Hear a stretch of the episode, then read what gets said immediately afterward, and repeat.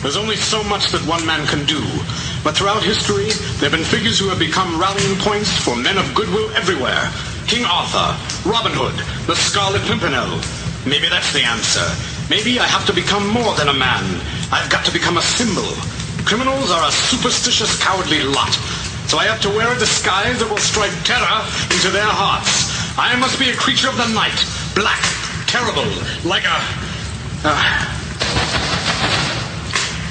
and as if in answer, a dark winged shape flew in through the open window. A bat! That's it! It's like an omen. I shall become a bat. And thus was born a weird figure of the shadows, a dark avenger of evil, the Batman. Hey everybody, this is Timmy Time in the Batman Revolution podcast. This is episode number 94. This podcast is part of the Batman Universe Podcast Network. Did I get it in time, Tim? You got it in time, Okay. and it was perfect. And we're back together again, Dane. It's been so long. yeah, I mean, I, I I stress myself out, you know, when I realize that we have to do a podcast because I, I don't want to get kicked off the, sh- the the the podcast network, the Batman Universe Podcast Network. So I I have to I stress myself out because you know I'm I'm thinking I have to say that sentence in time. So every two weeks, you're leading up to the next podcast. You're just agonizing and agonizing about those lines. anyway, yeah, uh, my name is Dane, and uh, we got Tim with us. Tim, tell the good people about your life. uh, my exciting, exciting life. I mean, I think both of our lives were, I don't know about exciting, but definitely not boring considering we missed uh, our last normally scheduled Yeah, podcast yeah. recording. So it's definitely yeah, good that to be was back, though.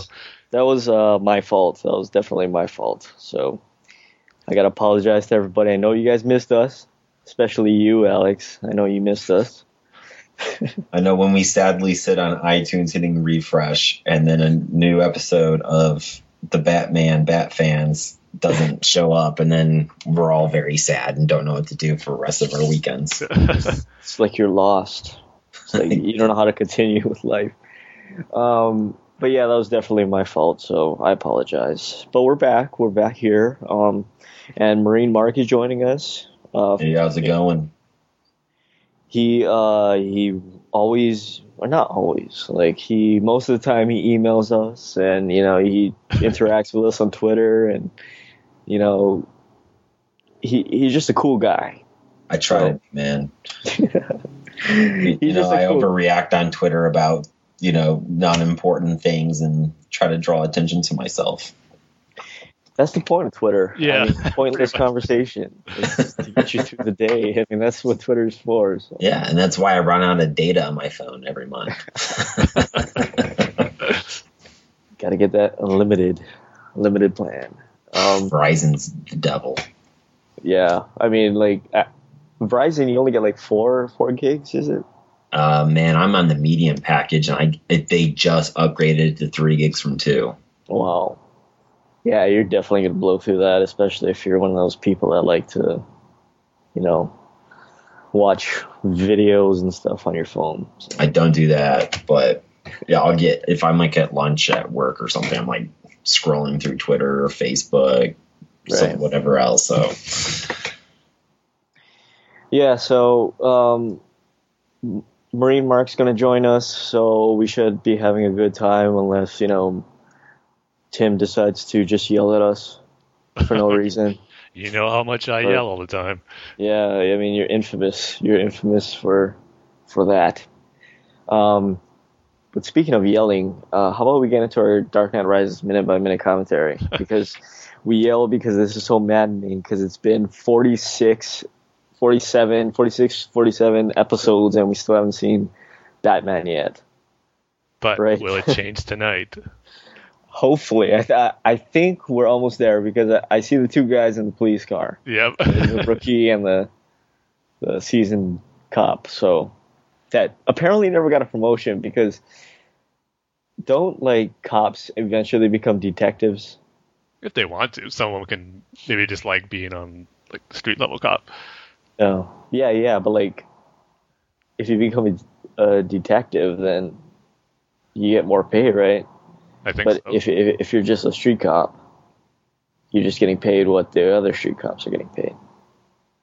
yeah, but sometimes it's just anywhere. Like you don't want to be behind the desk for most of the time. You want to be out there on the streets all the time. Maybe this is how this cop felt. Yeah, I guess, but I don't know. I think there's a there's somebody that hasn't gotten a raise in a long time or Well, a promotion in a long time. If he survived the whole thing with Bane taking control of the city, I think he'd be entitled to one. Probably all those officers should get some type of promotion. Yeah, but we have no confirmation that he survived. That's the thing. I mean, he could be in the tunnel still or in the in the sewer system. See, this is one of those unresolved story aspects from the Dark Knight trilogy that needs. Yeah, mean, you know what? This is this is gonna haunt me now. Like, did that older cop survive Bane and you know the destruction of Gotham? And if so, did he get a promotion? yeah, we need his. He needs his own like Comic. what happened after comic story. Yes, Yeah, like a sequel comic. forget John Blake and what he did taking over Batman. We need to find out what happened to this cop. I know. I mean, I mean, because you figure like you would get some kind of promotion or raise, but I don't know. I guess I just don't know how police work or the, the police promotion system. especially in Gotham. I think it'd Yeah. probably be even more complicated. But anyway, let's uh let's finally see some Batman. How's Hopefully, that sound? yes. All right, so just queue up your media, queue up your uh, VHS tape, queue up, queue up your beta tape, queue up your uh, projector, your um, eight mi- millimeter film. I think we've used that one before. Uh, what else, Tim? I always bring out laser discs. That's like my go-to dead Laser format. discs. Yeah, I oh think man, it's still- all about the beta. I remember being a kid watching uh, Flight of the Navigator on that. oh, nice. I've never had a beta or seen anything on beta. I was I was with the modern times that had VHS all the time. I envy you. so I watched Flight of the Navigator many times on VHS. That's no better, but Well, I think I had the better viewing experience though. I've actually watched that movie maybe about a year ago. I think it still holds up pretty darn good. It does, man. It's all about Pee Wee Herman. so- Exactly. Yeah. and Sarah Jessica Parker Yeah, before I Sex and the forgot you. City. I forgot he was in that. that movie way before your time, Dane. I guess so because I, I know you guys are a couple years older than me, so I'm 30, so Yeah, yeah. 32. I, I just turned 27, so oh, I that's a fun age. yeah, you guys got a couple years on me. Hopefully, You're I don't the die. Taylor Swift generation. Yeah, I. You know what? I'm done with this podcast, Mark. You're, you're All right, I'll hit my mute button again. did uh did Taylor Swift play in Chicago before before um the season ended? Um, I just know that there's a story with Patrick Kane from the Blackhawks who um, missed getting the puck because he was staring at Taylor Swift. in the- in See, the she's stands. bad luck. I know, she's man. Every baseball stadium she played at this year, that's the thing. There's like the Taylor Swift curse now, where the team goes into a slump right after she plays their home ballpark. Yeah, like exactly. But um, uh, was it Anthony Rizzo from the Cubs went up to the song "Style"? was his walk-up song. That's not going to help. All right, I'm digressing from your guys' minute by minute. Sorry. and this podcast is all about random tangents and discussions that have nothing to do with yeah. because that's the that's the natural flow of life. Exactly. Yeah, it's just tangent to tangent to tangent to tangent. First, we're talking about Dark Knight Rises. Then we're talking about Taylor Swift. Next, we're going to be talking about like I don't know. I don't know sandwich. Russia's involvement in Syria. Yeah, yeah, for like no reason. I mean, we have no p- political motivation in anything, but yet we still talk about it. But anyway, let's talk about some, uh, or let's talk about a minute of Dark Knight Rises. So just queue up your beta tape, queue up your VHS, queue up your uh, projector, eight millimeter film, um, Laserdisc. laser disc. like I said, you're probably still you you're still on the first one, right? The first side, you mean? Yeah, yeah, the first side, yeah. You you don't have to do the flip. Christopher Um, Nolan movies might have been three disc, maybe for laser disc. Yeah, yeah, especially like Interstellar. it's like two hours and forty five minutes. Yeah. Um, so yeah, just just cue cue it up to the forty sixth minute, and I'm gonna give the countdown. So so Tim, are you ready? Let's do it. Mark, are you ready? Like how the Cubs were ready for um, who are they playing? The Cardinals. Yeah, the Cardinals. And you got to know who they're playing if you're gonna. No, no. feelings. No, 'cause- 'cause I remember seeing the um, the wild card game. That was fun. Oh yeah, that was fun, man. Schwarber Nation. The the Cubs do have one of my favorite players though, David Ross. Just one of those reliable people. I mean, he's doing crap this season. I mean, I think he's last- reliable at popping the ball up into the air for pop flies. I know we did a couple of those today. Yep. I was like, this Wow. is why we need Miggy out there. uh, but yeah, just cue it up, and I'm gonna give the countdown. So, uh, three, two, one, hit play. And here is Batman finally. Not yet. He's still just turning off the lights. Well, I see a motorcycle. Yep. Yeah, and Cop saying the classic line from The Dark Knight Returns.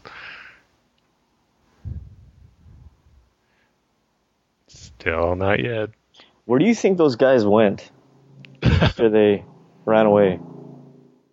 Oh, there he is, Dane. We made it. Oh, finally. this is a huge milestone. I don't know, like, uh, if this is your first time listening to this podcast. This is a huge milestone because Oh, we've been doing this for 46 minutes and 46 episodes.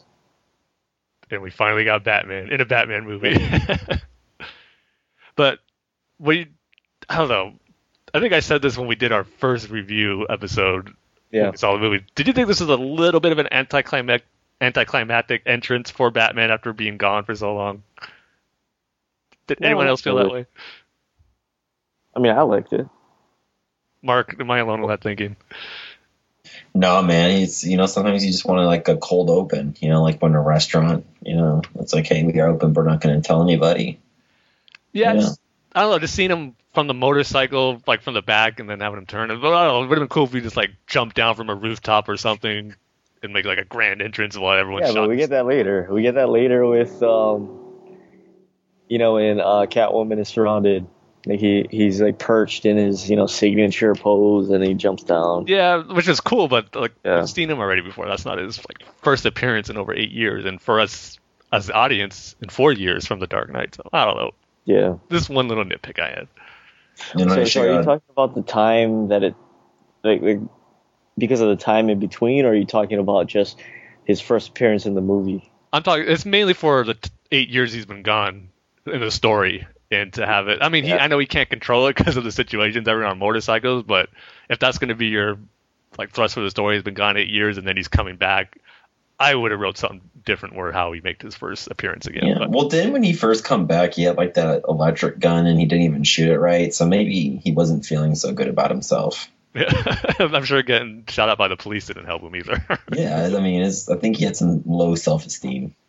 You know, so Maybe that'll make me feel better, but I don't know. not only did he have low self esteem, but he had low self efficacy because he couldn't even use his own toys. So Well, I mean, I know one person that's feeling a whole lot better, or he would if he was still alive, and that's Bill Finger because he's finally going to get his name on something uh, Batman related, and it's going to be uh, Gotham and Batman versus Superman. So, a big show and an, an even bigger movie. So Man, that's our future topic for this episode. Yep, and I can't tell you how happy I am that it is our feature topic. Man, it's been a long time coming, and this happened on September 18th. I remember just seeing tweets about this, like, "What is this true? Is this actually happening?" And then I read it.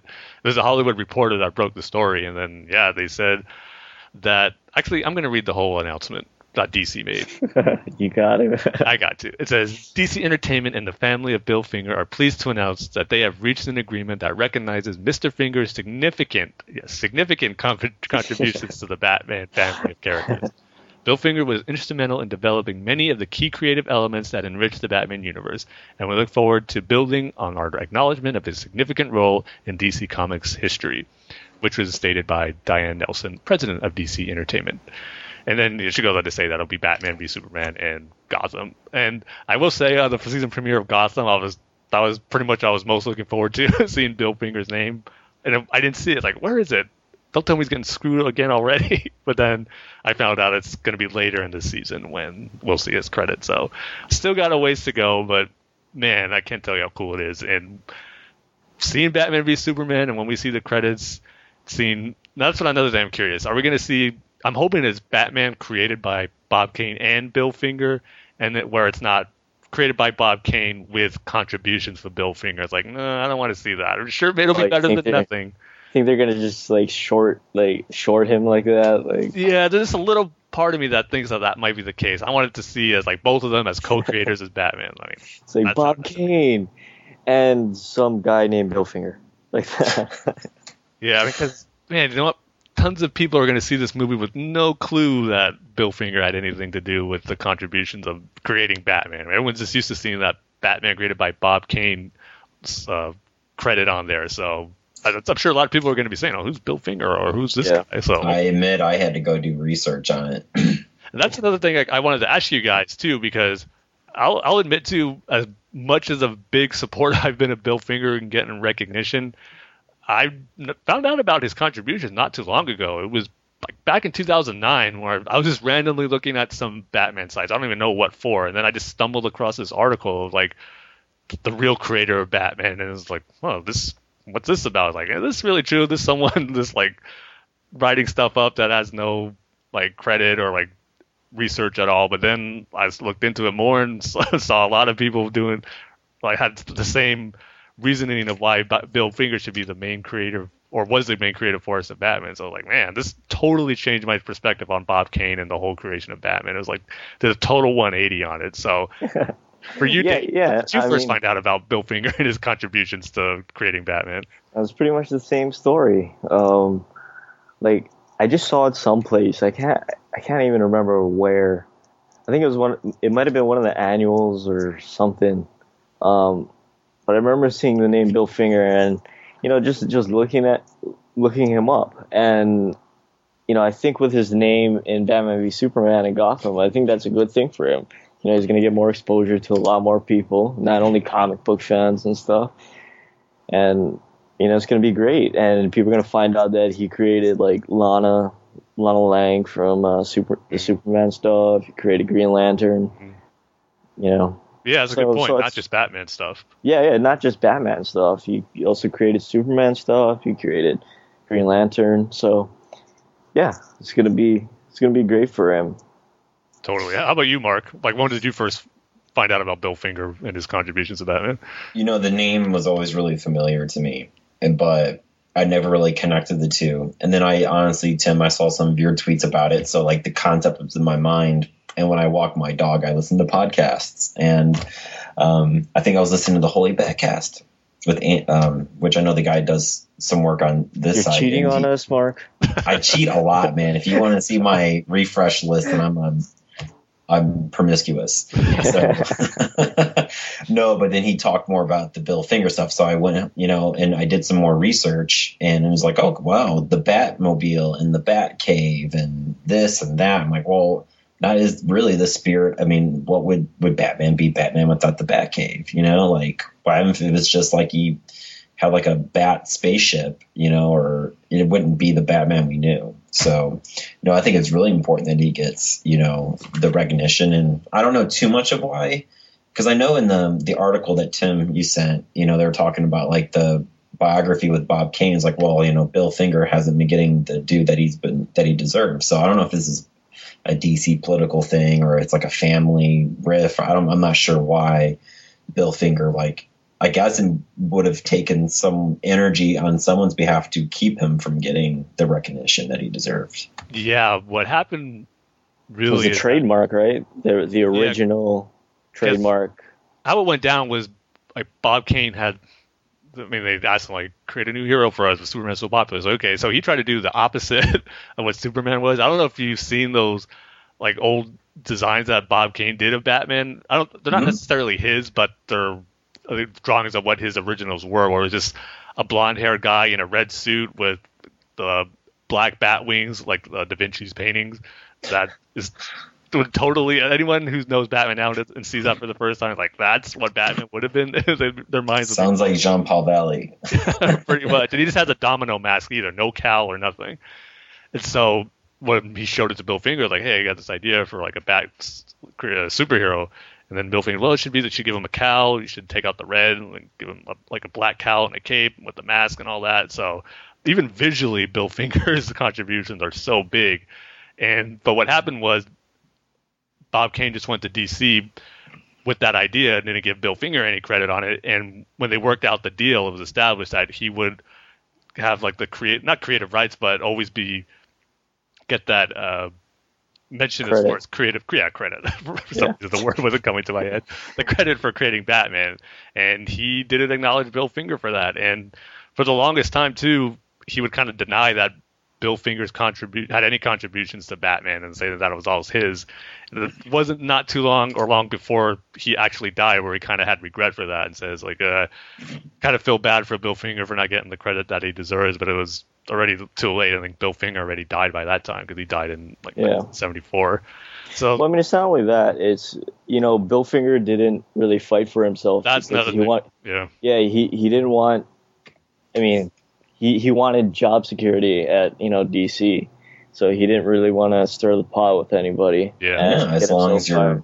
bank Yeah. account's getting, you know, padded, then some people don't really care about the fame part. So, right. you know, but you know, and if, if you guys get a minute, uh, an interesting piece of um, DC Batman related news just came across Twitter. Uh oh.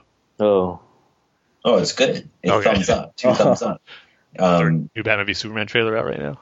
no, but they said um, that the Batman Killing Joke animated movie has gotten the green light for an R rating if the director wants to go that direction. Oh wow. that's, that's good. That's definitely a good idea. Yeah, it's from Stitch Kingdom. I mean, this is from a reliable Batman site, so this isn't like some weird website or anything. Yeah. Um, but Must it's like came- Stitch. Must have come out Stitch. at New York Comic Con today. Yep, it just came out just like a couple minutes ago. It looks like yeah, eight twenty p.m., eight twenty eight p.m. Yeah, it just says um, Justin Tucker said he was given the okay to make a killing joke for an R rating, but he added that he doesn't doesn't mean that he will, but they can. Sounds like they can push the envelope towards an R rating. That's good. Not even to like push the envelope at all. Just that you know they can give a real faithful adaptation to the Killing Joke and not be hinged on you know being censored and all that. So that's definitely good to know.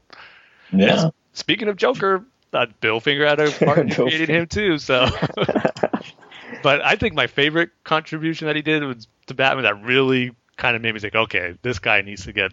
Wait, Tim. Let me guess. Let me Okay. guess. Tim, uh, Tim, or Robin in general. No, not a Robin. Dang Yeah. it. It's the origin story for Batman. I mean, Mm. I think we could all agree that's the greatest superhero origin story ever. We know how iconic it is and just how great it is too. and Well, people try to rip it off. That's how good it is. yeah, so it just makes Batman what it is. At least for me, the reason why I like Batman so much. Just that determination he has to not just find his parents' killer, but just to have made, where he made that promise and try to make sure that what happened to him would never happen to anyone else again. And that's one of probably the favorite aspect I have of why I like Batman. So the fact that he created that, this really drove home the point to me where man, this guy needs to be co be credited as a co-creator for Batman. It needs to happen. So that's a big reason why I'm so happy about this announcement. Well, matter of fact, just listening to this conversation makes me more excited. And when we get off, when we're done with this, I'm definitely doing a little bit more research for sure.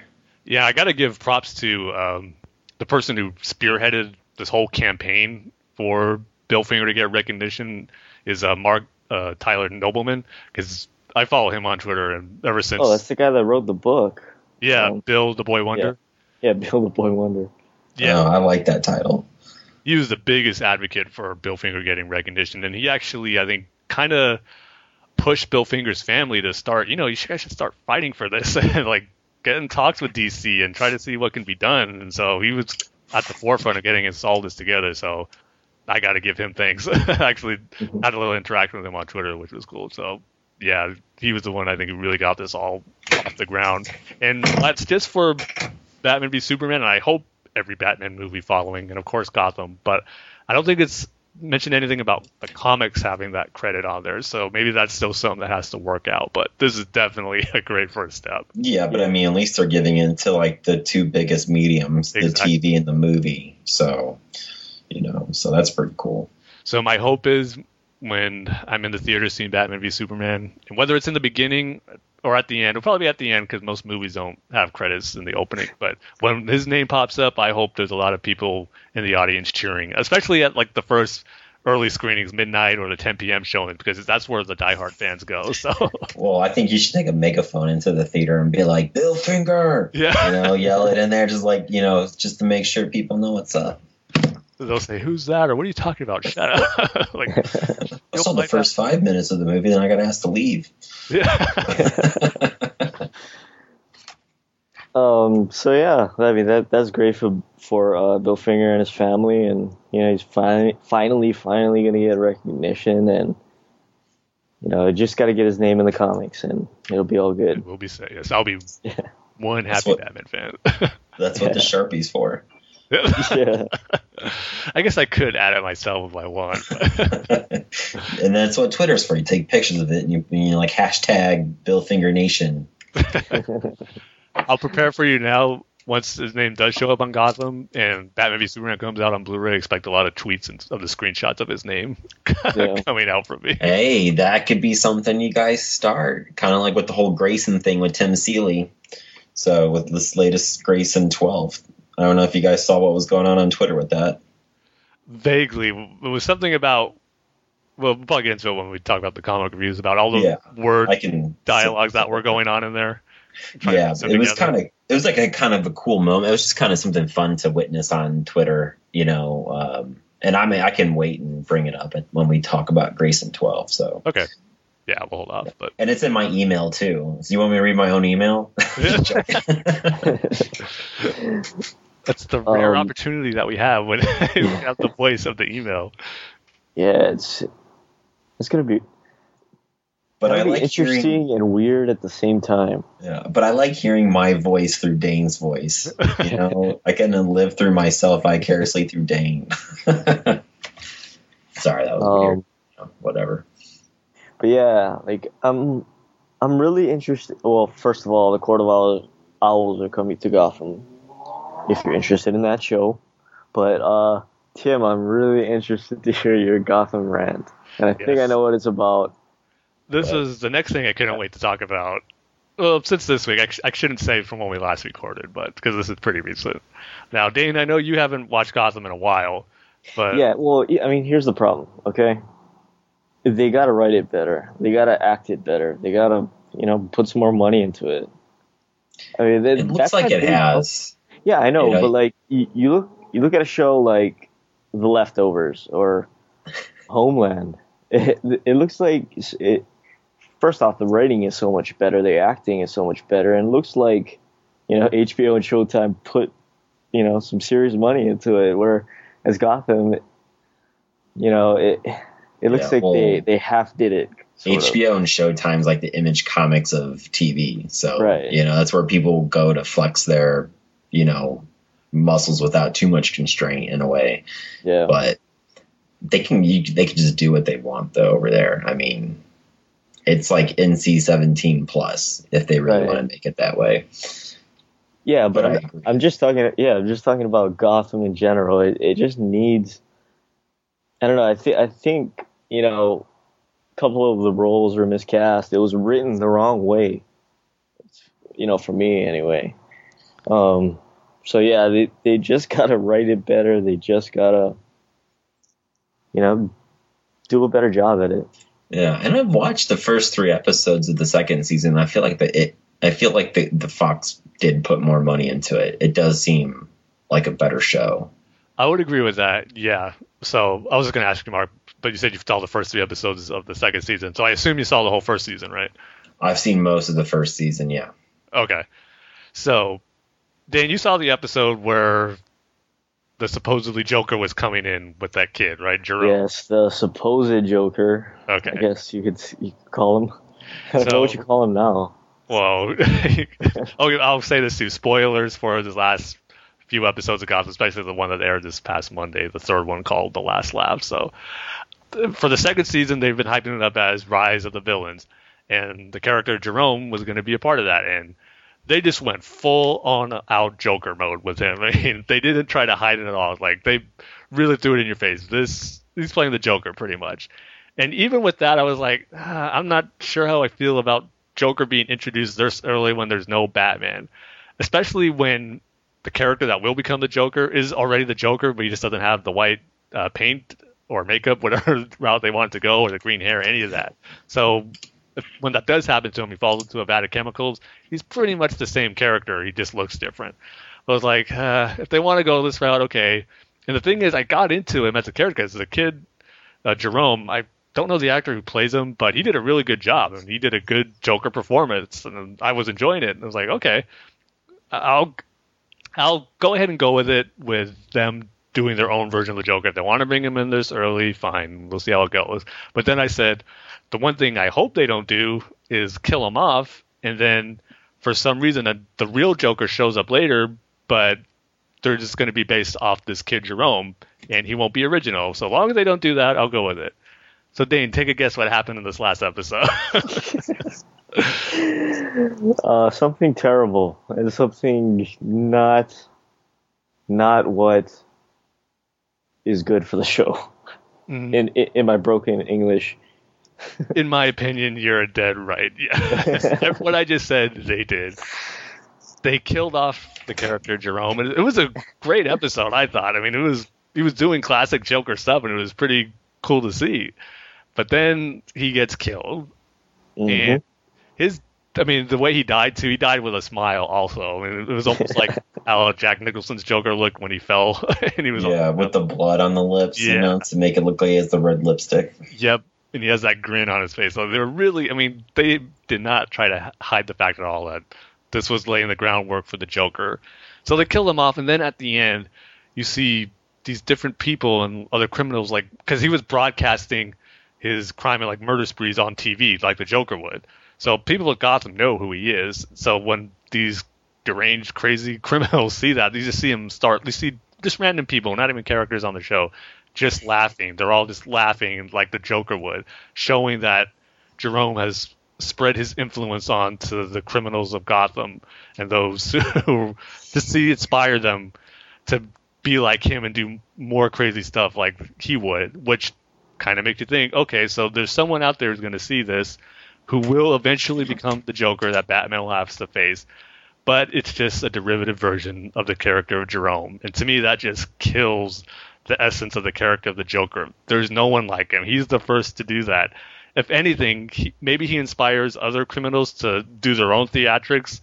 Like, if they wanted to go the route where he inspired, like, uh, Scarecrow or Mad Hatter or something like that to the extreme costume criminals. But to have the fact that Joker is going to be based off someone else who already did all this, it just I just did not like it. Because if the Joker does show up, I doubt we'll ever see this where Batman's established and the Joker shows up. People in Gotham and even Batman are going to go, "Hey, you're just like that uh, guy Jerome who did the same thing and who had the same laugh and it was crazy. So what makes you different? What's so special about you?"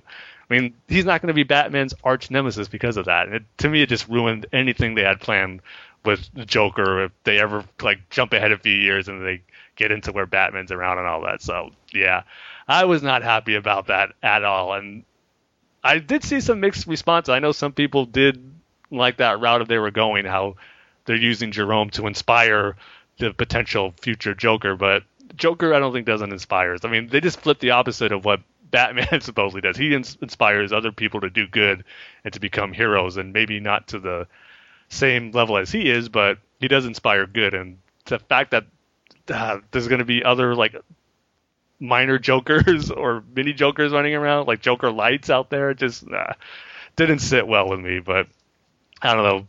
Did you have a similar reaction, Mark, or are you a little more okay with it than I was? I think I was a little bit more okay with it, but you have a really good point but I kind of think of Jerome like a like something that burns really hot but then goes out really quick. Mm-hmm.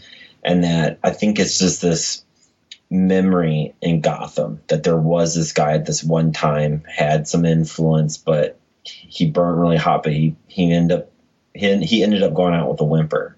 In reality, right? He got, Yeah. he got he got shanked in the neck by his one father figure, right?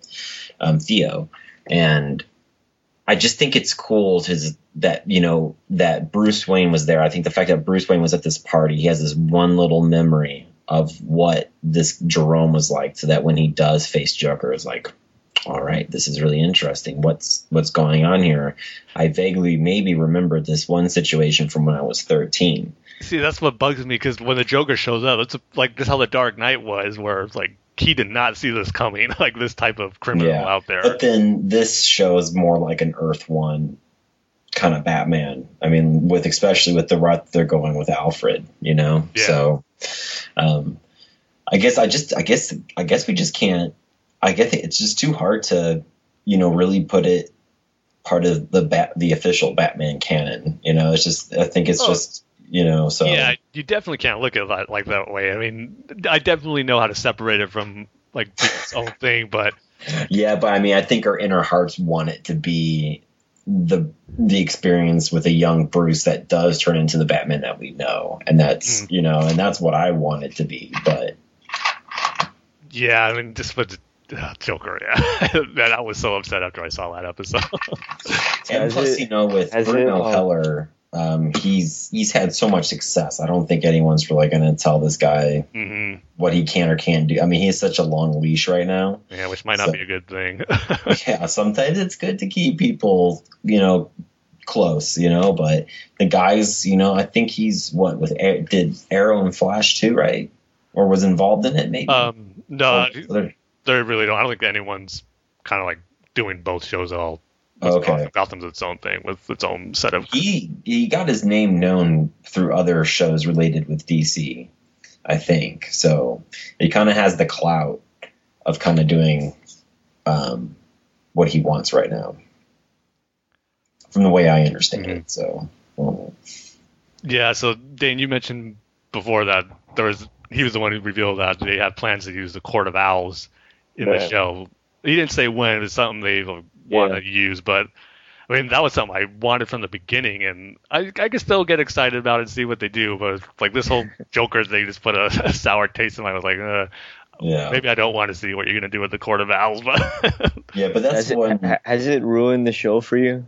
I mean, I'm still gonna watch it. I mean, because Yeah. there's I still like aspects of it. I still like the Gordon and Bullock dynamic. And I do like Bruce and Alfred in the show a lot too. So I'm still gonna continue with it, but just I hope this is it with their Joker thing because I, I don't want to see any more of what they have planned with that. I think the one thing the show does doesn't what's going against it is that when my girlfriend she likes it and uh, the first thing she saw she saw the guy who plays Jim Gordon she's like oh the OC I'm like oh no. That's what your first that was your first thought. Yeah, I saw a lot of that too when he was first cast. yeah but you know Tim uh, Dane I mean you should like it you know the crazy wife from Homeland's in it so you know it's kind of like a little Yeah, reunion.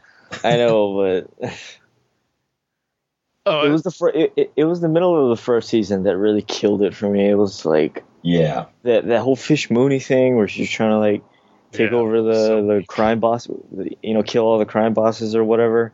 yeah with She had Liza. Yeah. yeah. well, she kind of ruined her acting career for me with the Matrix movies. I was like, mm, no, thank you. You kind of ruined it. So Yeah, so I mean, it was the middle of that first season. It was like ugh, it's like the same, not the same thing, but like it, it's just like the same problems. Like it's just bad storytelling and acting isn't so great, and you know the, the guy, the kid that plays Bruce is, is kind of losing it. I mean, he, he, I really liked him when he started off, but like. He, he just got more and more annoying. I don't know if it's the Hmm. actor or if it's the way he's written. Yeah, see, You I know- still think he's pretty good. Or at least from both. I think he's the actor's good, and so far they haven't gone too far astray with his story. But, yeah, they they were touting the line with Bruce looking like kind of like a wimpy, whiny kid. Yeah. And the, it seemed like they dipped their toes in that a little bit, but then they really backed off at that episode where he beats, he goes to the house and beats the crap out of that kid that's Yeah. taunting him about his mom. They like that's like the to me was the episode where they saved Bruce Wayne's character. You know, like he's now now he's not the little you know the whiny you know entitled kid that Right. he kind of they they were kind of betraying for a little bit in the earlier episodes. But with these long shows, I mean, it's amazing how different they become throughout a whole season.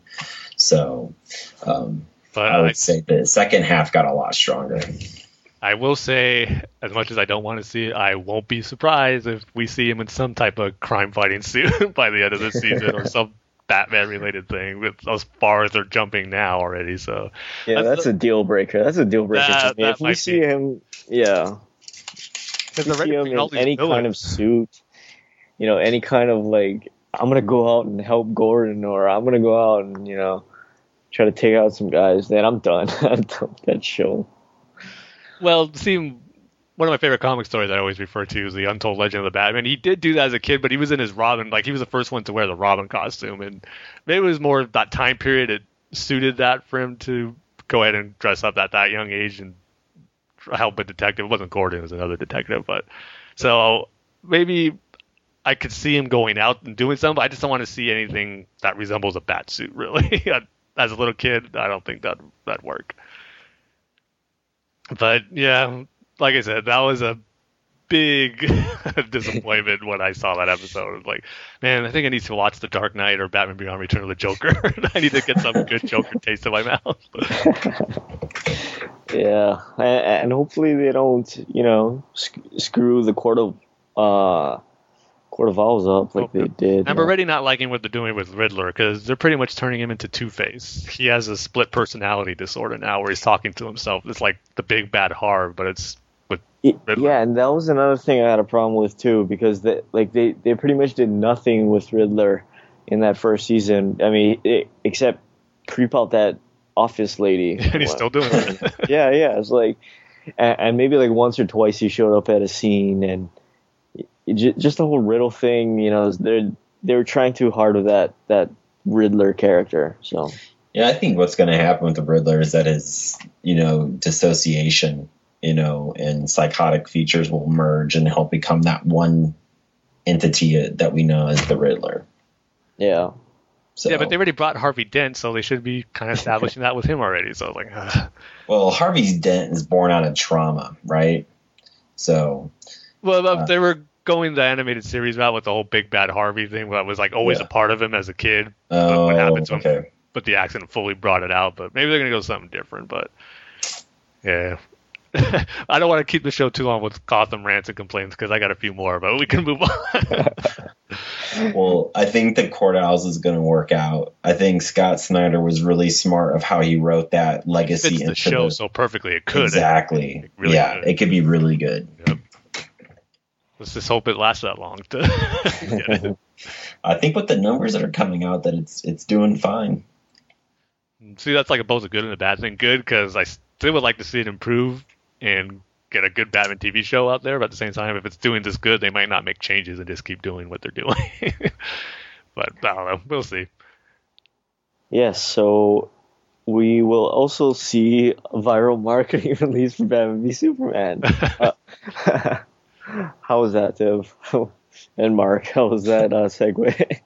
Ah, so it's pretty good. So, so we come from East Germany, yeah. We, we which come after the um, Superman. I don't, I don't. He's too American for me. oh, see, now I want to read this interview with you doing that voice, Mark. Show my dad. He's the fascists, and you know they just don't let us do things for ourselves. Oh man, that's great. But yeah, the viral marketing campaign has started for Batman v Superman, which is great. I mean, it's pretty close. I mean, how many months away is it now?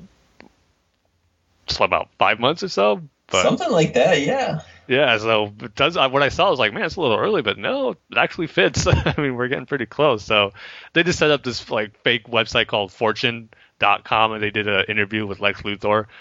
But it, it's pretty cool to read because it kind of gives you a little insight to what his character is going to be, and already some hints on his relationship with uh, Wayne Enterprises and his how it is going to be with his father. I mean, his father is dead here, and kind Do of you think that was a hint, hint, wink, wink? I snuffed Daddy out. yeah, I got that same impression. Yeah. because they said like his untimely death or something like that. Yeah, like oh, once Daddy went away, the company went to it's this new echelon. But you know, did you see the Blue Beetle um, Yeah, the Ted Easter Cord- egg in there? Yeah, Kord Industries. yeah, that's cool. He was mentioned how like, oh, I'm not the big billionaire playboy like Yeah, I'm not the eccentric. Ted Kord. Yeah. Yeah, I'm not the eccentric billionaires like the Wayne and the Kords or whatever. Yeah. Mm. It was cool too. It also kind of gives you an idea what his company's doing. How it used to be with oil that his dad uh, brought it up with, but then he's bringing it more into the tech world, and how he's using it to even do with weapons. And he was saying that's one market Wayne Enterprises doesn't go to, which I thought was a cool acknowledgement there. And then They must have set up the whole Volkswagen um, emissions cheating technology. It's it's it's LexCorp. and also too there was a it wasn't something that he said but i think like the interviewer was saying where he was at or i forget the exact wording but it mentioned like he was looking at his collection of meteorites or something like that hmm hinting at the kryptonite and all that stuff so little things like that made made it a fun fake interview to read so if we get more stuff like this i think it's going to be cool Yeah, what was really fun was seeing that um, that Twitter account just kind of came out of nowhere, right? Yeah. And when you clicked on it, like, okay, it has the official like authentic thing, you know what I mean, like verification. But it only, but it only had like a hundred, and like three hundred followers, right? And then you'd wait a couple minutes, you refresh five thousand, refresh fifteen thousand, you know, and like it caught on like fire, like you know, because I think I was on Twitter. Maybe I spent too much time on Twitter, you know, when it when it came up. So it was it was pretty it was pretty cool to been privy to that.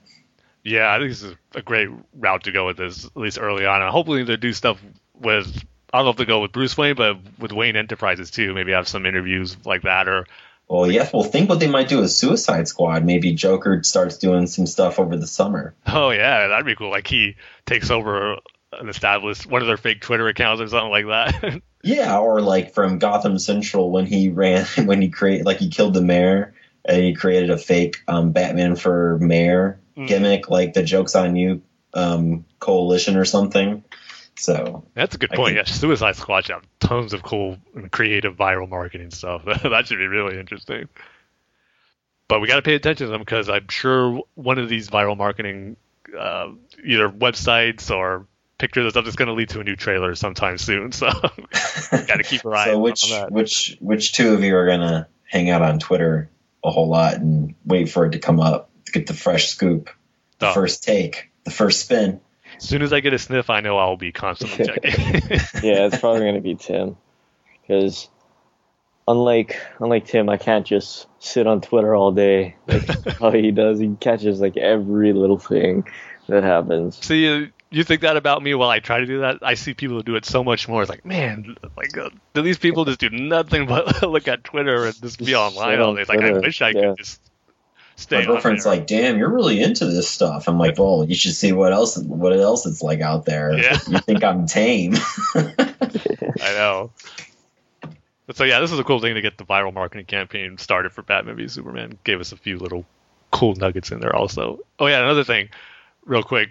I don't know if you guys saw. it. I just saw not too long ago over New York Comic Con. They had like the first toy images of Lex Luthor and Mhm. of uh, the Batman in like that desert outfit, which I found interesting because it had a name on there. Dream Batman.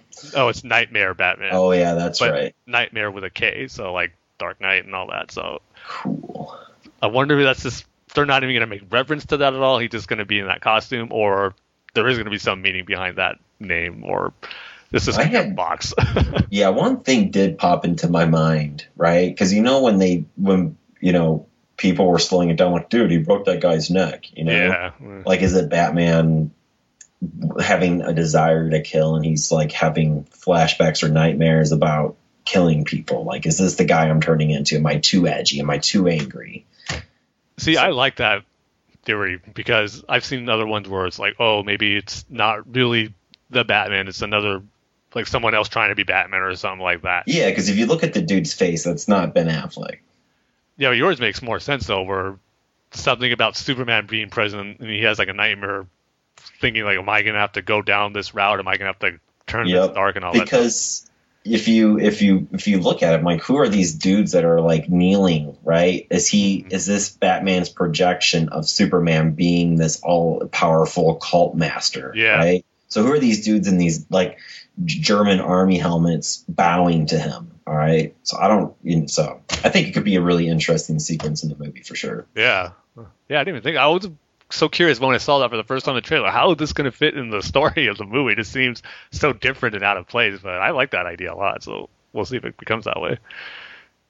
Cool. Might be my claim to fame. Yeah, I'll be sure to give you props if that's how it turns out. Um, yeah. All right. Well, anyway, um, oh, we got one more piece of news. Uh, Greg Capullo is going to take a temporary departure from Batman. Yeah, you scared me with this earlier, Mark, with your tweet. Well, you know, um, I think Comic Vine didn't get the whole message in there. I don't. I mean, I mean, I, I like Comic Vine, but I mean, I went and found he's doing a six-piece set or like a four-piece arc with Mark Millar, and um, Scott Snyder did clarify that he will be coming back. So, it what's more interesting? There's actually good news. It looks like Snyder and Capullo will be um, Batman past issue fifty. Yeah, because I think he's last He's going to be 51, right? To, Yep. Before his break. and Snyder said he'll still be doing the stories while Greg Capullo, Capullo, however you say his name.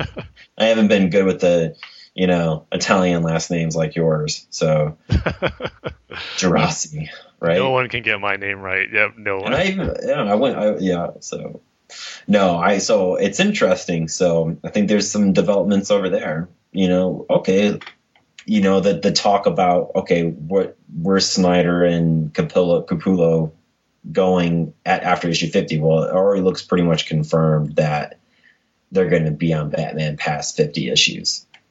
I think it's time too, where or not time, but when it does happen, where Scott Snyder leaves the book or Greg Capullo has to leave the book, it should be something where they both leave at the same time because it's almost at that point where we're so used to them working together that it Yeah. to get someone else as a regular to replace the other would seem weird now. Mhm. They just established that relationship so Well, well. you don't see those, you know, the books that are selling over 100,000 copies, right? You don't see shakeups on that. Yeah. You know, just like, for example, like with the Green Arrow, New 52, my God, like every other arc, it was a new creative team, you know?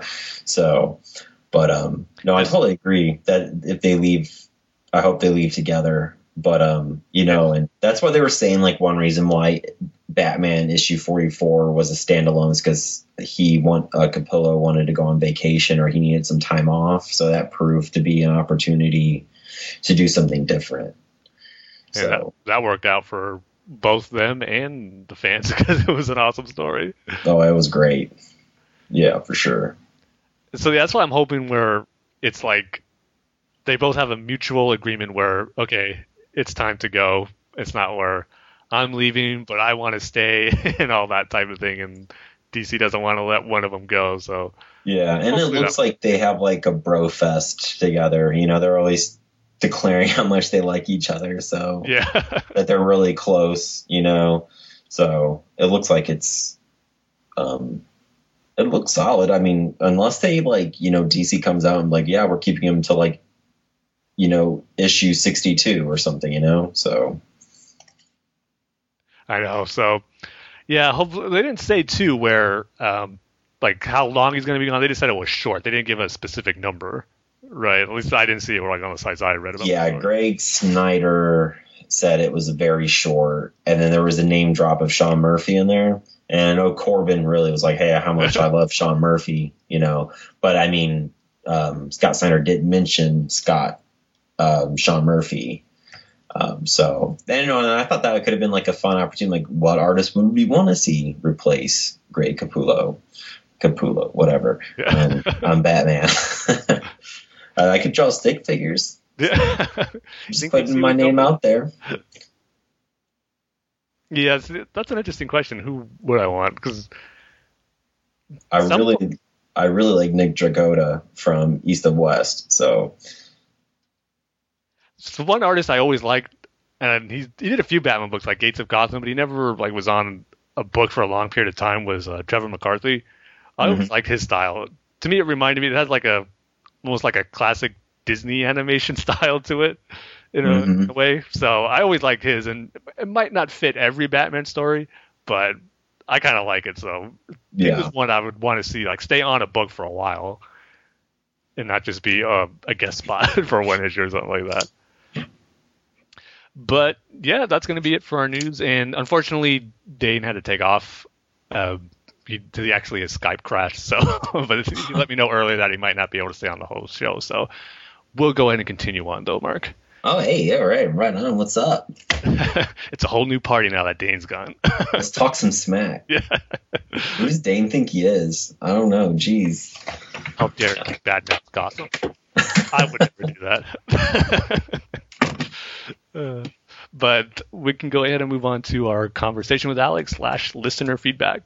So got Alex's email, and he starts off by saying, "Hello there, Bat fans." sounded like I should do it in a Cockney accent, so that's why I did it. that tried to escape from using an accent, eh? I do say the last episode was jolly good. What what? Perhaps I should talk like this for the rest of me. it threw me off. This is the first time I read the email, so I'm throwing off without always typing. Perhaps I should talk like this for the rest of my email. I don't know if I did that justice, Alex, but props for trying to talk in that accent. Said the toy topic gave me a blast of nostalgia. I think I had the same Bane figure that Dane mentioned. Unfortunately, my figure wasn't treated with such care as his. My older sister thought it was cool to spin him around by his venom tube to the point where it ripped off his head, and the figure crashed into a bunch of stuff. Good times. In regards to your point about not mixing up universes, I must say that I am shocked. So basically, you were like the bartender at the cantina with your toys. Tis tis. I was pretty all inclusive, but I wouldn't put my Batman figure with my Darth Vader figure simply because Batman is far stronger than him, and it wouldn't be a fair fight. Right, Tim? Yes, you got that right. I'm just kidding. I was the same way as you guys, except that I would let Batman cross over with anyone. I'm telling you, throw Batman at anything and he works. I mean, that figuratively because my busted Bane figure would most likely protest to that if he could. If he could talk. So I'm curious, Mark, when we talking about in our last episode how we wouldn't mix our toys with other toy franchises, were you like that at all as a kid? Oh man, I had a weird set of toys. I like a mixture of like GI Joes and Spawn and Alien. I, Like had the Queen Alien and she would kill Transformers. So I was like all over the place. No, no, you know, yeah, I was all over the place. Yeah, I was too nerdy even back then as a little kid. I can only remember one Batman toy that I had, and it was like Aqua Batman with a scuba tank that you just played like in the bathtub. Yeah, so I didn't really have any. I was more like worried about Power Ranger toys because you couldn't get them. yeah, oh, I remember that time. I actually had a, an aunt who worked at like a toy store, and like during the height of the Power Rangers uh, fad, I guess, where the toys were so hard to get, she actually snagged me the Dragon Zord with Green Ranger and the Megazord. Oh, I know. That's all I wanted, and my dad was like, "No, not interested in helping you with that." That was like one of the happiest days for me and my brothers when we got the, that toy. it was like, yes. But on to Alex's email. He continues by saying, I finally converted to your point about making a Dark Knight 3. I hope it turns out good, but with Frank Miller's track record, I wouldn't want the Dark Knight Returns legacy to be tarnished anymore. By saying it's the third chapter, DC is making Dark Knight Strikes Again canon, and what was the worst comic book that I've ever read. It took me years to wipe it from my memory so I could finally appreciate Dark Knight Returns again. I wish them the absolute best. yeah, and I think um, is this an okay place to interject? Oh, go for it. Oh no, yeah, and I and I totally agree with Alex. You know, with about you know the Dark Knight Returns was amazing, and then the Dark Knight Strikes Again was horrible, and that's why they probably I think they had Brian Azzarello. Right, I like Brian. I've read 100 Bullets. I love this guy's writing. He's there to keep this book on track because they can't. DC cannot mess this up. They don't have the they they they can't do it with this much hype and all these variant covers. They you know, and my local comic book shop, you know, they're like they're promoting it, you know, you know, so I think they are hoping this, you know, fills that two million dollar moving fee that they had. So That's a great point. Yeah, yeah. I mean, I said this tons of times. I'm, not probably going to get it right away. I'm going to wait for more reviews. I'm cautiously optimistic, and it's pretty much like you said because of Brian Azzarello. Because I mean, he's just awesome. he, he is great. He's a consistent right. He's a yeah. Chicago guy, man. That, Chicago. so yeah, we'll see. Hopefully, it doesn't get slammed like the Dark Knight Strikes Again did, and I just won't even bother with it. So. Yeah, and then I mean, I wonder if there's any research. Like, did he write that when he was sick, or mm. I mean, it's kind of where you sometimes it's really interesting. Where was this when someone's consistently good and they put out something really bad? What was going on in their personal life? Yeah, what was going on with their health? And I know, you know, Frank Miller was sick for a while, so so we don't know exactly what's going. But that's why, like I said, Brian Azzarello's there, and they brought on Andy Kubert, who does a more modern take on art than Klaus Janson. So. Um, yeah, they kind of have like their checks and balances with the Dark Knight 3. Yeah, like you said, I wouldn't necessarily call it a gamble, but it kind of could be like because it goes on to what Alex was saying in his email. Maybe not financially. I mean, that could really hurt him too if it just tanks. But just from the story and the legacy standpoint of the Dark Knight Returns, because like Alex's case in point, I was saying the Dark Knight Strikes Again just left a real bad taste in his mouth for the Dark Knight Returns. So I mean, if there's two sequels that are like that, I mean, will that just kill it for some fans? I'm sure it would to where they don't even want to read that story again because of where it goes. So yeah, it's yeah, a situation. Yeah, and I hope it's good because I mean, if you just look at the the solicitations for the comic books, it is designed to make DC money. They already have hardcover like collector's edition stuff coming out in December. I mean, mm-hmm. they're they're prepared for Christmas time, right? You know, they're really banking that this thing brings in a lot of money uh, for DC, and I really do hope it's good. I, oh, I am looking forward to something different and having all these names that I really like on one book. You know, so yeah. What I don't think no Batman fan wants to root for a bad Batman story. At least they hopefully they don't. well, in the day age of, day and age of Twitter, I mean, uh, haters tend to be louder than supporters. So I'm sure already has its haters without even reading it so far. Exactly. And you know, and, and and there is like this aura, you know, that it's okay to crap all over Frank Miller. Yeah. You know, it seems like he's become a punching line, you know, a punchline for some people. We've done our fair share of criticism and complaints about some of, Frank Miller's work recently, so mm-hmm. I don't think we pile on and just like really give it to him. But it's safe to say, I mean, if we're the mild version of that there's some that are probably to the extreme of just like really killing him for like no matter what he does, even if it is good. Yeah, those just have their mindset on. It. I'm not. I'm not going to compare Frank Miller to Paul McCartney, but there is some definitely you know Paul McCartney music out there that's not so great. Yeah, well, when you, you know, the backlog of songs that he's written, there's bound to be some stinkers. Yeah, but I feel like you know, then Paul McCartney is the kind of guy that like you know what, if he put something out, I'm going to listen to to it because this guy Exactly. Is a legend. And Frank Miller pretty much wrote the origin story for every superhero we like and got them back on track. You know, brought them out of that dark hole of the early 80s, you know? Mm-hmm. So we got to at least be grateful to him for that. I mean, I love Batman Year One. I, you know, um, Daredevil, The Man Without Fear, the great stories, so especially when he's not doing the art. yeah, I would agree with that too.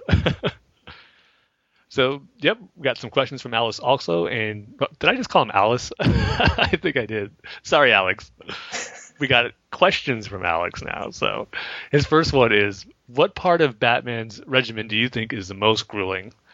The physio- psychological strain. Man, I can't talk on this episode.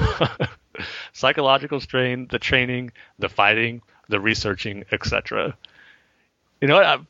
Part of me wants to say the training because knowing the training that Batman went through to be as good as he is, he had to go through a lot of difficult stuff. That's for sure. But I think possibly the psychological strain is the most absolutely. It's what he has to deal with on a nightly basis. Gotham and all the messed up people it has and the mm-hmm. villains he deals with. So I would definitely pick that. And I take it yeah. you're in agreement with me, Mark. No, I am totally in agreement. You know, it's um just makes me think of like boot camp. Like it's you you're in a you're not, you can you can if you want to you can run you can jump you can climb. But it's having to like believe in yourself like believing that you can actually do it. And if you don't believe that you can actually do it then you can't do it. And that and I and I feel like Batman Begins really shows what Bruce Wayne had to do mentally become Batman. He had to break himself down and rebuild himself back up to the where he was and be literally become a new human being. Yeah, he could have gone, you know, and hired a personal trainer and got really buff, but that didn't make Batman, right? It was Exactly. it was the encounters it was the it was the rite of passage of leaving the world of henry ducard and learning how to be detective or if you take the version where he you know Ra's al Ghul or you know the league of shadows you know it's just it what makes bruce wayne bruce wayne is bruce wayne's brain's mind and the way that he perceives the world Yeah, and then in the Dark Knight, the Joker just threw him for a loop, like a totally new thing he had to adjust on a psychological level too. Mhm. All the stuff Joker did with to Gotham City, and then on a personal front with Rachel. So, like that moment where he's just sitting there as the sun's about to come up, and just just pretty much so so drained and just defeated, and Al- Alfred comes in with his breakfast. It's like you could tell this is a new. Like he didn't expect this happening to him. Like where he even said, "I was meant to inspire good, not Mhm. murder a psychopath like him." Well, and look what you know Alfred did. He's like, if I show him this letter, I might break him. exactly. Yeah. Yeah. So Definitely. Everything we just said just drives home the point with yeah, the psychological stuff is definitely the most impressive aspect of Batman. hmm And it's be- and it's also more important because he's not super powered. Exactly. Yep. That's. I mean, everyone, the non-hardcore Batman fans or comic fans, like people just like to make the jokes. Oh, what's Batman without his utility belt and blah blah blah and all that. Like, no, there's just so much more to him that makes him the greatest superhero. Well, it's because he built it. Yeah, that should be my new answer now. Yes.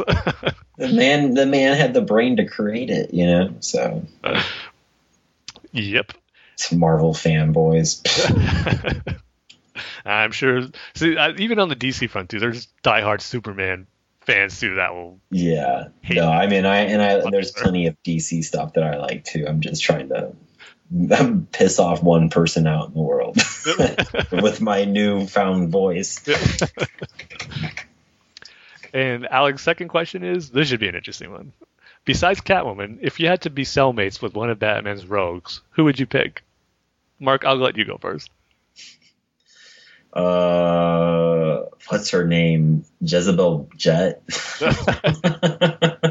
she's kind of crazy fun right um if it, if it can't be selina kyle? Hmm Yeah, I said besides Catwoman. snap. Uh See, right off the bat, I want to say Harley, but I don't know. oh man. Survive. i think i'd lose it. I need someone who wouldn't talk at, for periods of time. But can i just read this book please? All right. Just stop talking uh, she just might kill you in your sleep too. you know what Something you don't even know why. Yeah, I'm just trying to huntress. I hang out with hunt. Um, she she Would seems. she be locked up though? I mean, she's a good guy. Also, Selina Kyle's kind of a good guy. I mean, you know, ish, right? Yeah, but she Oh, he said go to jail right? though if she got caught. Oh, Talia. You know, they're meant to have a baby anyways. there you go. Might as well be with someone bad who wants to be with you, Yeah. right? Um, all right. Well, as always, thanks again for your email, Alex. Sorry it took almost a month to read this one, as you sent it on the 25th, I believe. So at least we finally got to it. And now we got one from Mike. He says, "Hey guys, I was wondering if you heard the rumor that Mad Max director George Miller is the front runner to direct the next Man of Steel movie. I personally loved Fury Road, so I would be very interested in seeing what he could do with this movie. It's also interesting that he was only weeks away from doing Justice League Mortal back in the mid 2000s, so he already has a history in the WB comic movies. What do you guys reckon? Have you seen Fury Road? Well, this shows how long it's been since our last episode. I think it might have been early this week or late last week where George Miller actually said he is not doing like the sequel to Man of Steel. Yeah, and I read that, but he, I think I don't know if they're being coy because then he's like, then recently after he said that he's like, well, if I did do a Superman movie, this is what I would do. You know, so he's still they're playing with it, but yeah, he definitely did say. And then Zack Snyder came out and said, no, BVS is pretty much a sequel to Man of Steel. So I think there, if there is, and I think there's definitely interest there, they're not going to say anything about it right Yeah. now because they they have the movie hasn't even come out yet. So Yeah, good point. But uh, I still haven't seen Fury Road. I know everyone's. oh my it's great. god, Tim, I it's know. amazing. Is uh, I gotta rent it, download it, or something. It I don't keep. It is in the it, it deserves its ninety percent tomato rating, and that's why everybody who's listening, you should go see Sicario and The Martian. They deserve their ninety percent tomato rating. Yeah, I'm hearing great things about The Martian too. hmm Yeah, and Ridley Scott needed this victory because his last two movies. I remember Mista and I went and saw The Counselor. Oh my god, it was so bad. Yeah, and I did not enjoy uh, Exodus: Gods and Kings either. Yeah, well, that movie got drowned with the whitewashing stuff that was going on with characters. It, Mhm. it was it set itself up for failure. Yeah. But Mike continues. I thought it was interesting that Sean Bean and Eva Green are going to be joining the Wonder Woman movie. I have liked both of these actors since the Bond their Bond appearances. I think Eva Green will Eva Green will fit in really well in this universe as she has a very strong on-screen presence. I personally think she would have been an ideal Poison Ivy, and Sean Bean could have played a good Gordon. Now, I think uh, Sean. I know Eva Green was in talks to be in Wonder Woman, but Sean Bean, I think me and Dane were just talking about on our last episode how her, him, and Eva Green always seem to die in their movies. So I don't, unless I missed something, I Yeah, don't. it wasn't Dane talking that Eva, Eva Green's always naked in her movies too, Yeah. because she she's really good in Penny Dreadful too. So, which is a great show. But no, I heard that is is Sean Bean and um, Eva Green, and there hasn't been any debunking of that. And I think that those are two solid actors to bring into the DC extended universe. Man, I did not remember Sean Bean. I thought that was just something we brought up, and I think they're talking about him being Ares or something, maybe. that'd be cool if he's in it. Man, how did I not miss that? See, again, another driving home the point how long it's been since our last episode. I'm forgetting Yeah. how we actually got on that conversation. No, nothing has been. I don't think that's been dispelled. But I think the only other official person for Wonder Woman is Chris Pine and Steve, Steve Trevor. Yeah, that one I did know. But Yeah, so, man, so I far, think that's the only official one. so far this casting, if all this pans out, it's gonna have a great cast. Yeah, it will be for sure. So, and those two have a long track record. And I think an important thing when it comes to rumors is like, do these actors and actresses have a relationship with Warner Brothers? Yeah, All right. So now it's becoming who is in the Warner Brother camp and who is in the Disney Marvel camp. I know. So, all setting up that eventual crossover movie. and that's why everyone keeps saying Charlie Hunnam's going to be in there because Charlie Hunnam does Warner Brother movies. Mhm. All right. That's why Guillermo del Toro is going to do Dark Universe or whatever Oh, he'll have he does. Warner Brother movies. Uh, he'll be in Marvel too. He's the collector. Yep. Oh wait, you, said Benicio del Toro or Beni- uh, uh, Gel- Gel- oh, Guillermo, del Toro? Okay. Yeah, I can't say um, Spaniard names. Yeah. so- sorry. Uh, yeah, I thought you were talking about Benicio del Toro. No, I meant uh, Gel- Gel- Gelmore or whatever. So, Pacific Rim director. gotcha. Benicio Wow. is going to be in Star Wars and Marvel. That's what it's going to be. Yep. Yeah, yeah, you know, so he's over there. Yeah. It, it really is, man. It, it's this is it, actually I find it fascinating. Um, I don't know if anyone else does, but it's really like who's going to do Warner Brother stuff, superhero stuff, and who is going to do Marvel Disney stuff. Yeah, and I think too, even before the cast Gal Gadot as Wonder Woman, they were looking at um, the actress who played Sif in Thor, Yep. um, but she couldn't since she's already established in the Marvel universe and with Disney and all that. So hmm I think Gal Gadot. yeah, d- who does the Fast and the Furious? What studios do, do those movies? that's Universal. I That's think. Universal. Okay, because she she was in those movies. Yeah, So, yeah, but um, yeah, yeah. Well, not well, only way we'll see them if we'll get a big crossover, which I think the Universal exploded as a DC versus Marvel movie. oh geez, yeah, the, some some someone's eyes will blow out of their head. Someone will die. So, Probably. All right, Mike continues saying, I have a question about Batman 44. It's cool that this book has gone back to a more traditional story, but is this just a one off or is it a new direction? What happened to Gordon Bat? Is this Bruce in the cowl and is this set before Endgame? I like your enthusiastic review, but was a bit confused as, the, as to where this is in the timeline. as most most of the books aren't really following much of a continuity at the moment. Thought about checking it out, but didn't want to have to go back to the Gordon Bat stuff, as this doesn't really interest me. No, yeah, it's a one-off. Yeah, it does take place before everything with Gordon as Batman. It's in right after Zero Year. It's still Bruce Wayne as Batman, still pretty early on. So Yep. it's pretty much just a flashback story. It is setting up one of the new villains for the Batman Gordon stuff. So yeah, and it was cool only- seeing Jock do Mr. Bloom kind of just appear and disappear. It did Yeah. have a very horror um, creepiness to it that was very appropriate for the Yeah. tone of that comic. so good. I forgot to ask Dane if he read it yet because I know he had it. He bought it when we were recording our last episode, but he hadn't read it yet. So I'm curious to see what he thinks on it. But uh, Mike continues saying, "Last weekend I went to Oz Comic Con and got to see Kevin Smith live, which was a great thing. Very funny dude. I love this guy's enthusiasm. Would love to see him be involved in the DC movies in some way in the future.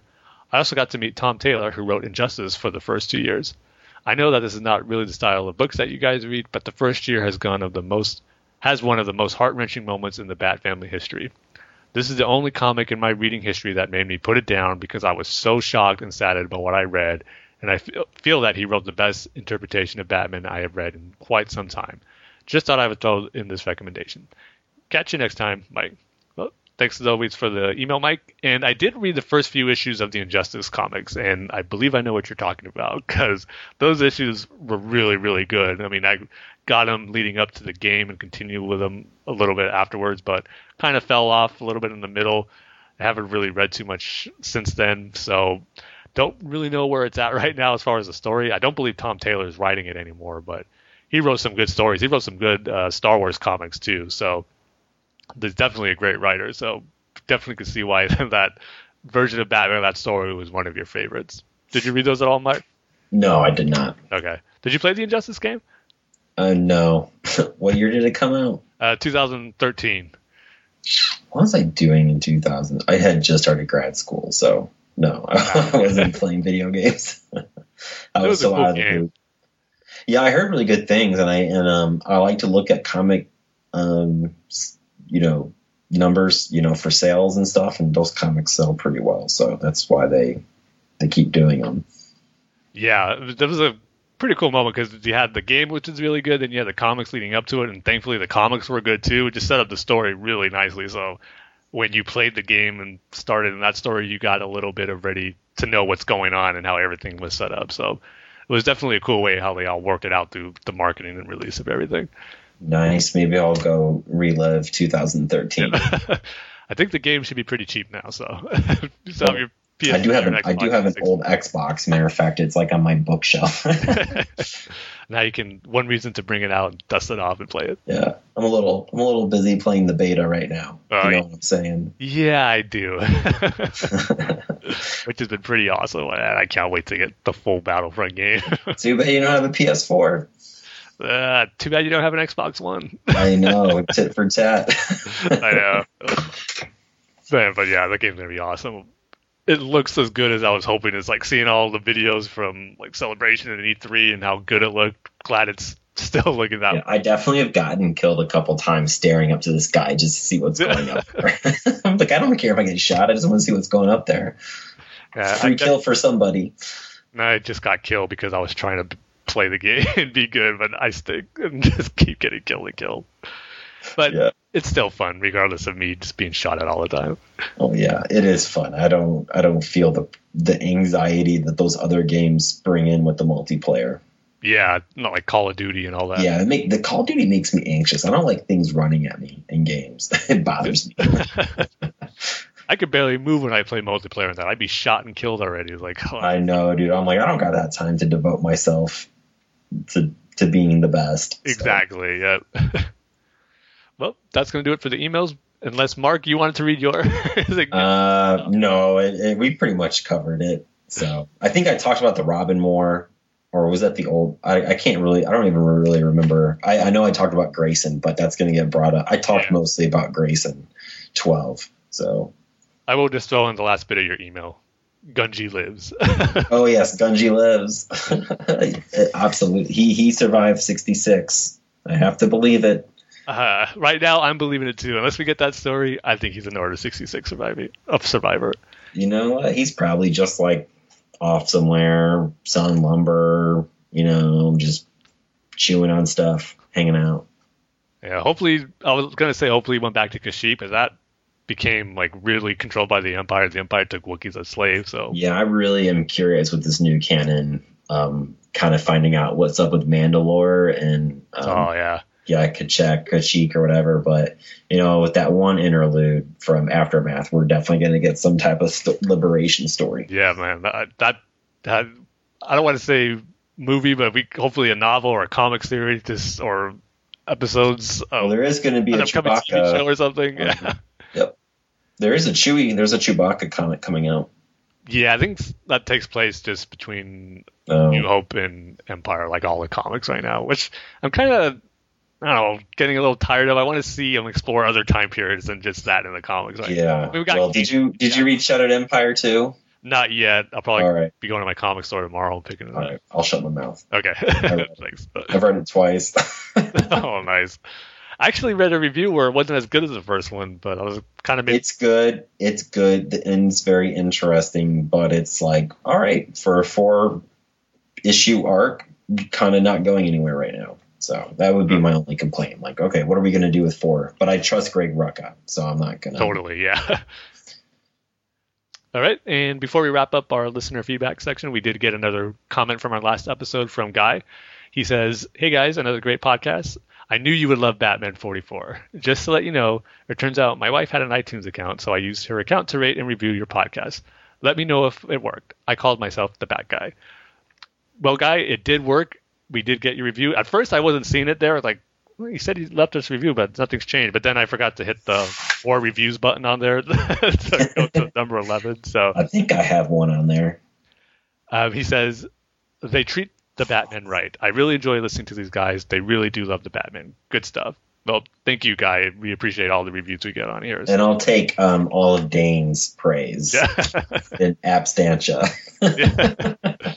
you could take his praise for Dame. Don't even bother passing it along. You could just keep it for yourself. all right, I'll sleep with a smile on my face tonight.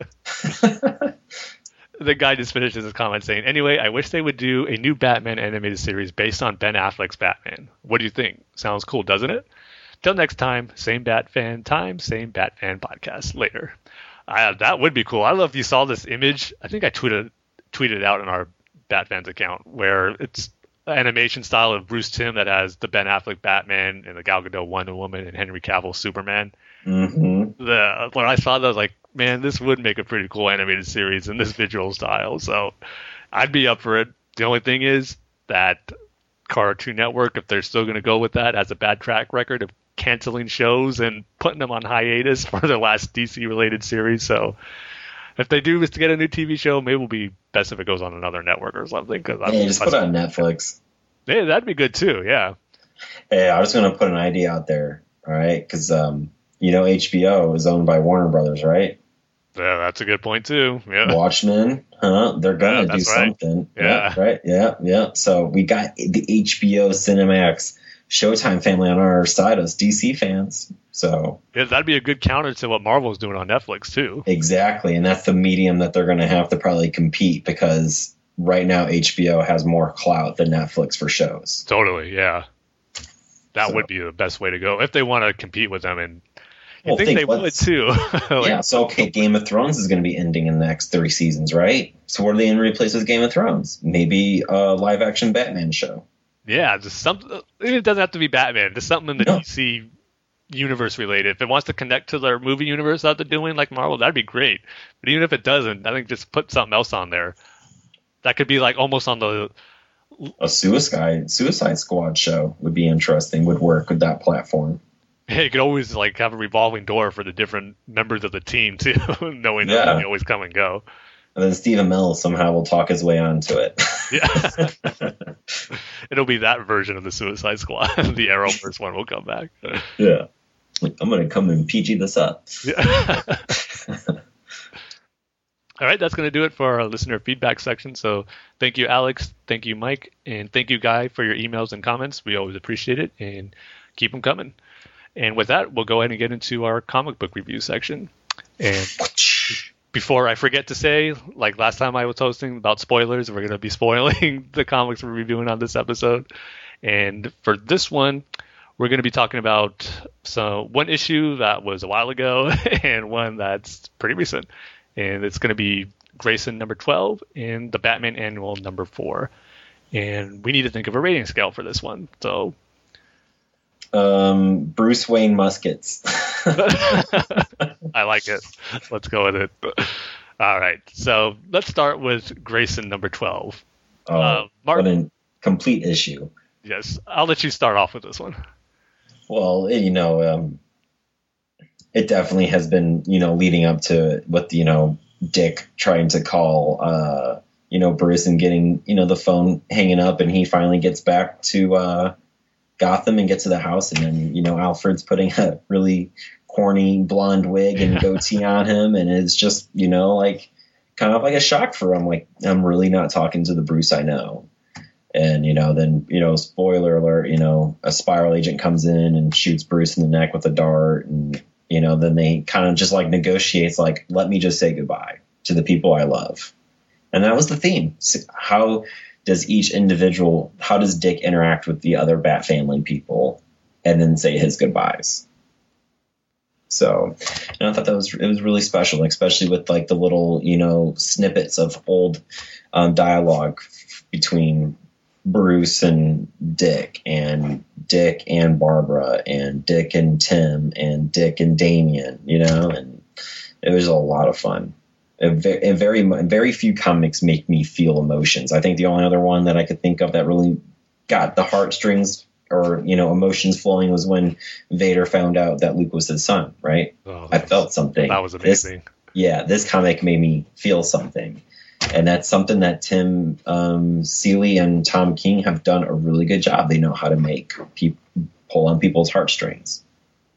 So, and like I had said earlier in the show, um, people on um, Twitter um, went and found the comics where these snippets were coming from, and then were retweeting it to um, Tim Seeley, and then he would retweet it. Like he tweet it, then he would retweet it out, and there was just this long line like of timeline of just people finding it and just like, hey, thanks for making me remember this comic. And it was just really cool to see that happen on Twitter. Yeah, that is pretty cool. And for him to be involved with that too with the fans, I, I love it when creators get involved with them and just yeah. kind of sharing the fun too. So yeah, and that's the cool thing about comic book writers is they're just famous enough to where you want to reach out to them and they kind of have like a presence, but then they're still they respond to you. Like, yeah. you know, I you know, I tweeted something out to Tom King one time. You know, it was like, hey, I really like Omega Men. I think it's one of the best things in DC right now. And he replied with a kind of a snarky, funny response, like, oh, I better take out the other guys. you know, so it was like, whoa, wait, I didn't expect a response, you know? Yeah, that's, that's, that's, that's Twitter's great. I'm just a dude in North Carolina, you know, so. Yep. Yeah, you make a good point. A lot of comic writers do that. I've had a, some cool experiences with that too. So I love it when you get that response and just yeah, it just makes you feel like they're not above you and all that thing. They're writing your favorite stories. Oh, I don't have to acknowledge them or all that. Mm-hmm. It's definitely great to, when we get that. Definitely. So for me, full disclosure, I think anyone who listens to this podcast knows that I haven't been on board with this whole Grayson comic book since the last issue of Nightwing despite you, Mark, and even Corbin telling me how great it is, I just uh, I read the I read the first issue, and while I didn't hate it, it just like the the reason behind all this, I just left a bad taste in my mouth. I couldn't get into the Dan DiDio stuff. Yeah. yeah. yeah. And so I haven't kept up with it, but when this issue came out, I saw how it was getting great reviews and saw what the basic plot was of Dick kind of coming back and showing like revealing that he's still alive to everyone else in the Bat family. So I figured this is something I should read. It's a big moment for the Bat family, and I want to see how they react and how this all plays out. So for me, uh, I it was a good issue. I'll say that, but probably my big problem with it was that what I was afraid of when this whole thing started with Dick hiding his death from you know like Barbara, Jason, Tim.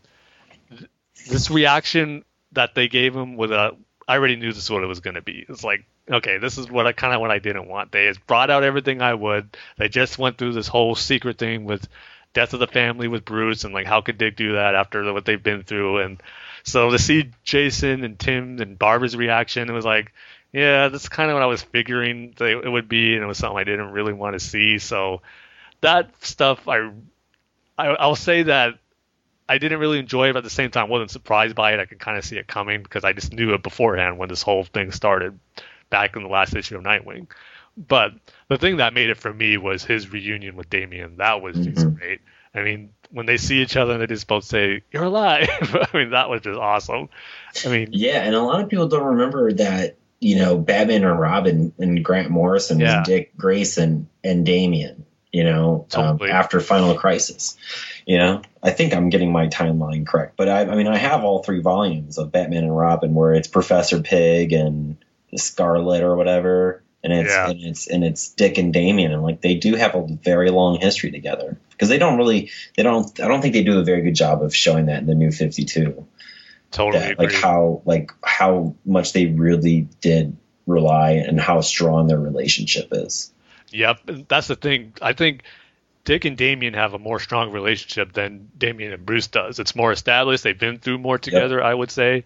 And Well, yeah, if you think if like if when you when you go through the Grant Morrison run, you know, with Batman and Robin or Batman and Damian or, or whatever, you know, Bruce and Damian didn't get along together, and then Bruce disappears. Mhm. Who takes care of Damian? Talia is out of the picture because she tried killing him, you know, and you know, and they had to like re-put him back together. It was Dick. It was Dick and Alfred.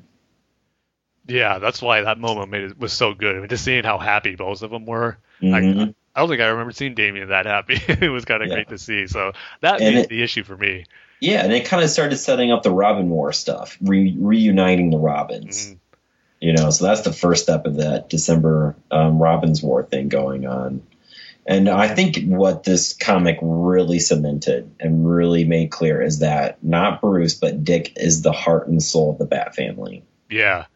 Because they felt really hurt when he did that. Because for Bruce, they kind of expected, but for Dick, it was like, no, like, how could you do that? Yeah, this is not what Dick Grayson would do. Yeah, I thought it was cool too how when Dick was like giving his speeches to all of them, he was leaving clues for them throughout uh, the the issue to where it happens at the end. So stuff like that was cool to see Dick implement Yeah. uh, what they're do- being secretive, but yet they're able to figure it out. Yeah. Having that, you know, they all know each other, so they know what's going on. So that was cool.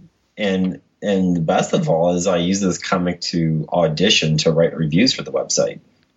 Yeah, that's awesome. You're gonna be part of the Batman Universe review family now. Yeah, I'm pretty excited. I, I submitted my six, and I tried to be kind of take the ones that people might not take. So I'm. So um, what are pretty excited about it.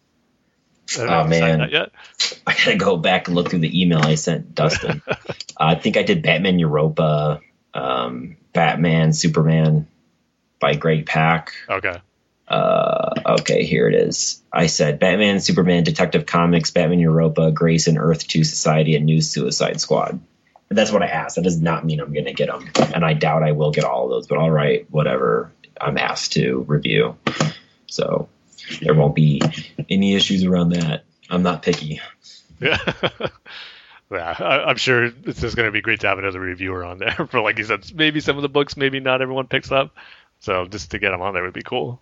Yeah, and it'll get me out there to read things. I, I tend to get in my comfort zone because you know I'm already I've already started noticing that I'm like I'm my I'm getting a little bit more selective with my pull list. So So 'cause they they do get really expensive. Yeah, it's, man, I had to cut so many, really. Yeah, and smaller, unfortunately. I dropped Green I, I dropped Green Lantern unfortunately. I still just- have that. That's like my only other non. I'm liking it. It just needs to get somewhere for me to then pick back up with it. Um, See, I just recently dropped Flash. flat. Yeah, I'm a big Barry. I mean, I'm looking at my Kotobukiya, you know, Barry Allen statue on my desk. You know, I love the Flash. I mean, but See, when they were bringing in the Reverse Flash in that first issue, it's like, man, they're just milking off the TV series. They're pretty much doing the same thing. yeah, This, this was like, ah, I don't like it. It's like it just felt like a cash in, really. It's like ah, you know, you just do your own thing. But they were bringing up stuff that they never brought up before until the TV series. It was like, uh, you know Well, what? they did the same thing with Green Arrow. They tried briefly introducing Diggle and Felicity Smoak, and they, That's right, yeah. they were in there for like maybe two issues. And they were really? gone. They never came back? nope. no, they like I think they must have gotten the wrath of God from Green Arrow fans. Like that's he's not they're not actually in the continuity. you know? I'm like and I agree, it, it didn't feel right. You know, like you could tell some editor was like, write him in, do your best. If it doesn't work, Yeah. it's okay. Just don't make him that important just yet. No, and I'm and I'm reading the Ben Percy, you know, run on it, and it started off really strong. It kind of had some okay copies, but they the the kind of storyline they're doing right now is like on the Mexican U.S. border, and I kind of like that genre, you know. So I'm kind of liking where it's going. So Yeah, but my my DC comic book collection is like mainly a few Batman titles and Green Lantern, and then just in general comic stuff, it's Star Wars titles and Spider Man. I'm still getting from the Marvel front. yeah, Unfortunately, not as big as it used to be. getting better. What was that? The new Suicide Squad's getting better. Oh, okay. Yeah, and um, I read Batman Eternal One. I really like that. Uh, yeah, yeah, you heard me say. Batman and Robin. It's I- good. Not getting into a year comic series this time, but Yeah. Well, I think they learned their lesson this time, and they're only doing 26 issues. yeah, well, that's good.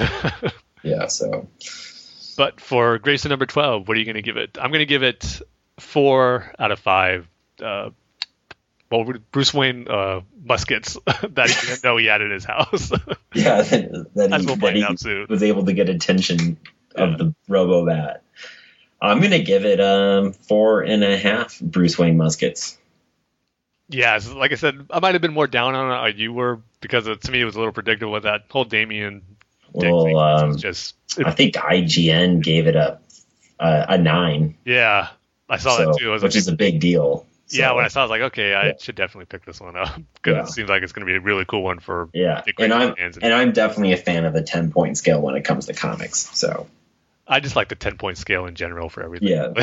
that's why I think I was trying to be snarky one time, like six jock bats. So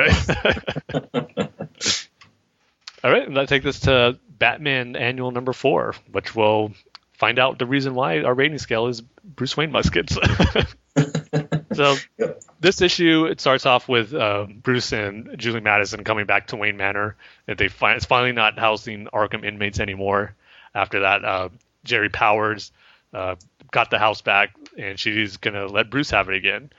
And I thought the issue started off kind of slow. I kind of thought, I hope it's just not a bunch of talking between all of them to see who, if Bruce really wants the house and all that. But I did think it was cool that um, Geri Powers gave a little cool mention of Derek Powers later on, saying how, oh, like my nephew Derek thought I was crazy for giving you this house back and all that. So I thought that was a cool little Easter egg for Batman Beyond fans, which I got a kick out of. And then they were making the point saying how, oh, like we had to move out the villains, Clayface, Mister Freeze, and Enigma, and how they uh, brought him out of Arkham Manor, and those are like the last ones they had to take out so Bruce can get- the house back. And Bruce has been hesitant this whole time. He doesn't really want to come back here. He's saying this isn't really my house, and this isn't me, since you know, he still doesn't remember himself truly. So, but then we get to the point where Riddler, Clayface, and Mister Freeze they're actually in Wayne Manor, and because they were hiding in Clayface, I guess Clayface was able to was he like part of the floor or something? Yeah. Like ceiling? they were saying how this room Alfred thought that the room like this should be the ballroom where it was like nearly like bigger, like five times the size of this room and stuff like that. So we knew something was off, and that's when Clayface attacks. Is a pretty the panel of him is Clayface's big face just smashing into Alfred and like pushing him on the floor. Like man, Alfred's been through a lot lately with his hand, and now Clayface is getting to him. So I would think he would have a more tech, more high tech like prosthesis. You know? Mm, that's the thing. Like, who knows how much when Wayne Manor became Arkham Manor, like how much did they do with the house, like that they took away and all that. But hmm um, so yeah, Riddler, Mister Freeze, and Clayface are all after Bruce Wayne. And I was thinking as this was going on because Riddler's trying to make Bruce Wayne to see like he asked him the question, "Who are you really?"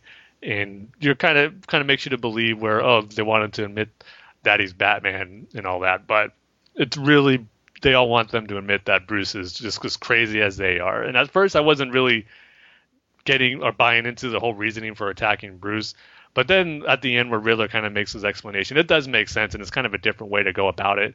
Where for Bruce Wayne, the Riddler gives examples of after his parents died, where Bruce did show signs of him like being crazy and not mentally there, and just even in the sense, I mean, I've heard people say this too that even Bruce Wayne, the normal Bruce Wayne as Batman, isn't really mentally there too. I mean, this his devotion that he has that could maybe some people think that he's not quite where he should be mentally, and to dress up as a bat every night. I'm sure there's those who think that's unhealthy, and the normal person would do that. So, but, it'd be very therapeutic.